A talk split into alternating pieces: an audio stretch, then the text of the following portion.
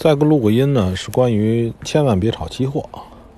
这个期货指的是狭隘的中国期货，也指的狭隘的只是几种那个跟国际相市场相连通的品种。我们看一下国内的期货啊，就是它有些品种是独有的。下午也是，我跟哥们儿在聊，我说你要炒呢，你炒什么东西去呢？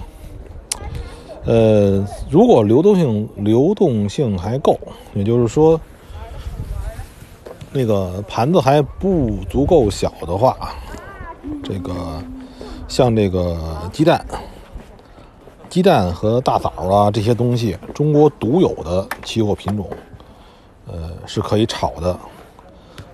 像那个什么黄金啊、原油啊、呃镍啊、什么。铝啊，呃，像这些东西呢，什么什么，呃，都是不能炒的。它这个不能炒的原因在于呢，就是前面说的那个股票的时候，A 股也是有些特别通道，你散户买不起。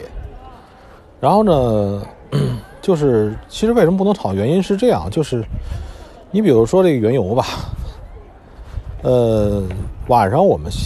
休市了，停盘了。白天这个交易大概四个小时还不到。晚上发生的什么事情，呃，小人物你都不知道。你想交易也交易不了。呃，就像上次这个期货发生就是这样。这个有的人炒这个原油期货爆仓，爆仓之后呢还平不了仓，然后呢天天每天上了个跌停。这个时候呢，那个期货公司还会跟你追缴损失的钱。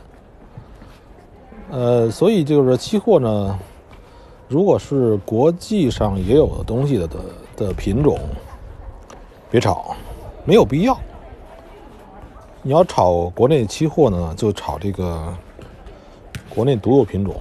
像我的话，最近就很喜欢玩鸡蛋。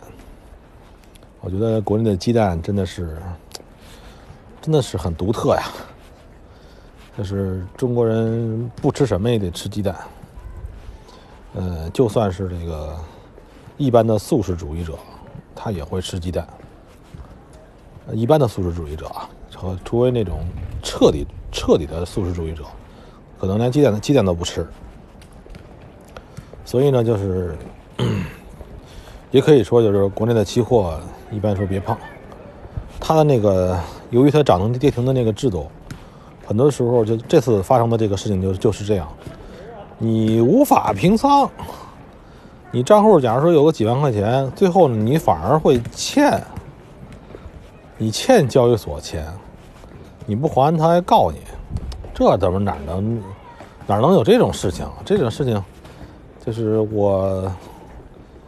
推出我账号有的钱之外的钱，那这就太搞笑了，太，哎，说实话，这个东西交易所也有责任，你评不了，那我凭什么？既然我交的那个是保证金，保证不了，那你凭什么再跟我去扣钱啊？可是没辙，这就是现实。哎，所以期货呢，那种国际品种的。